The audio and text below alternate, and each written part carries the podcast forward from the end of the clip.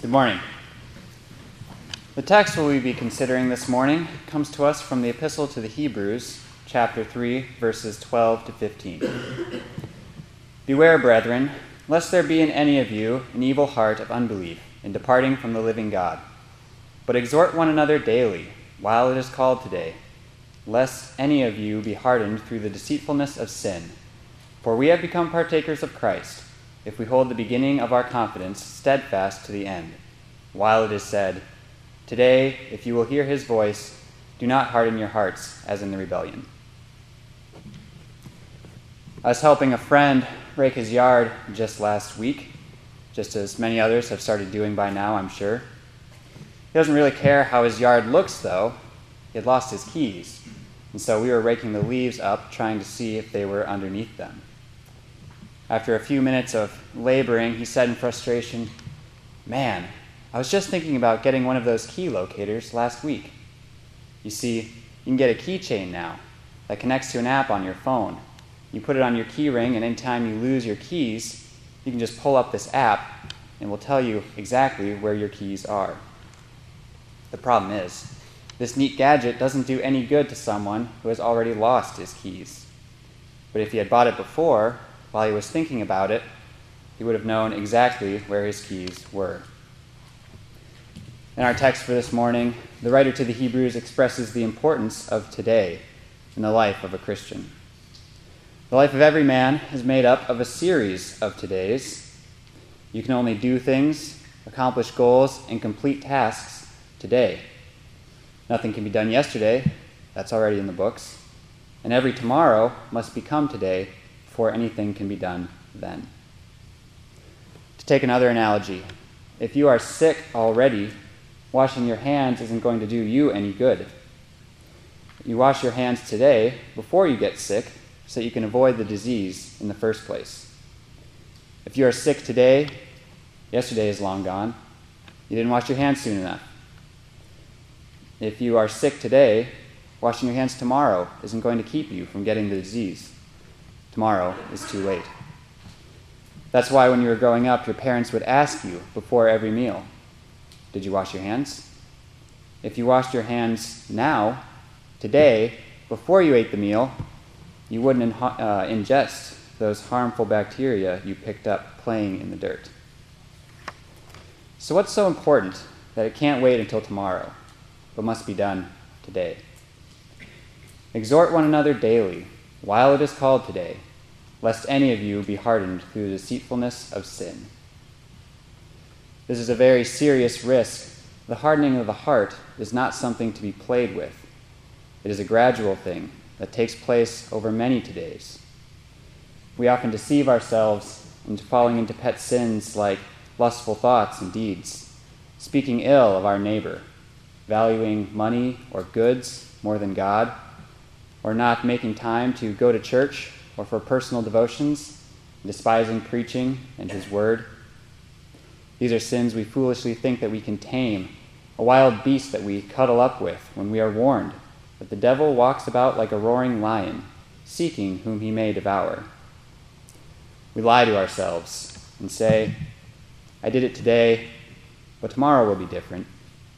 And tomorrow becomes today, and we do the same sins again and again and again. This danger, this destructive cycle of sin, has to be stopped. And our text this morning gives us a great place to start. Exhort one another today.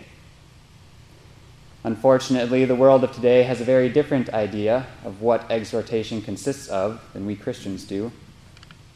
To them, exhortation is someone saying to his neighbor, Hey, I see you doing bad over there. You need to stop because it's making me uncomfortable. They equate our exhortation with self righteous judgment.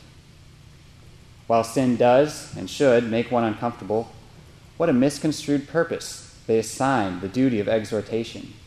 It is rather a tool to be utilized with God's word out of care and concern for our fellow's spiritual as well as temporal well being.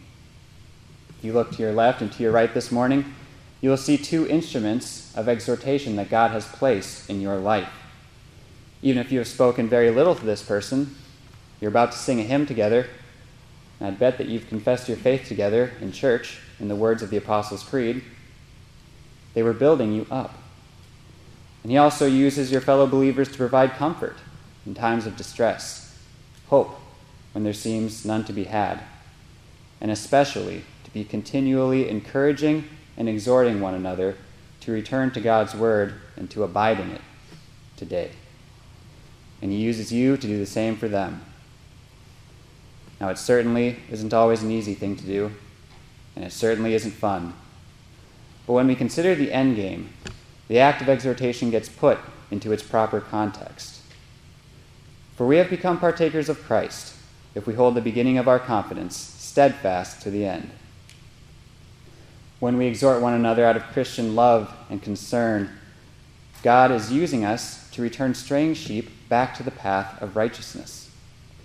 Because we have become partakers of the reward earned for us by Jesus, shall we not lovingly help our straying brother? Out of worthless love for us sinners, us dumb sheep who love to wander, God came down from heaven and became man. Every today in the life of Christ became a sinless yesterday.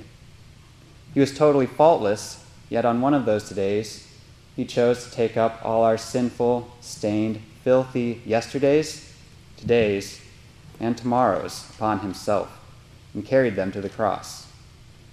The shepherd gave his life for the sheep, and on the greatest day in history, the angel at the tomb pronounced to the women, He is risen, so that the words of Job rang true those thousands of years before when he said, I know that my Redeemer lives. Present tense, today. When God looks at our yesterdays, he sees only Jesus' perfect, sinless life in place of our own. And how wonderfully and drastically it ought to change our view of the duty of exhortation, a duty we often balk at and avoid at all costs. We have the duty of exhorting one another, and then the privilege of presenting the gospel of Jesus Christ and Him crucified to a worthless sinner just like us. A worthless sinner who was and is today and will be forever loved by the Lamb who is worthy. So that when, by the Holy Spirit, we hold the beginning of our confidence steadfast to the end, and finally stand at death's portal, we may recall the words of Christ to the thief on the cross next to him Assuredly, I say to you, today you will be with me in paradise. Amen. We close today singing hymn 412, verses 1 and 3.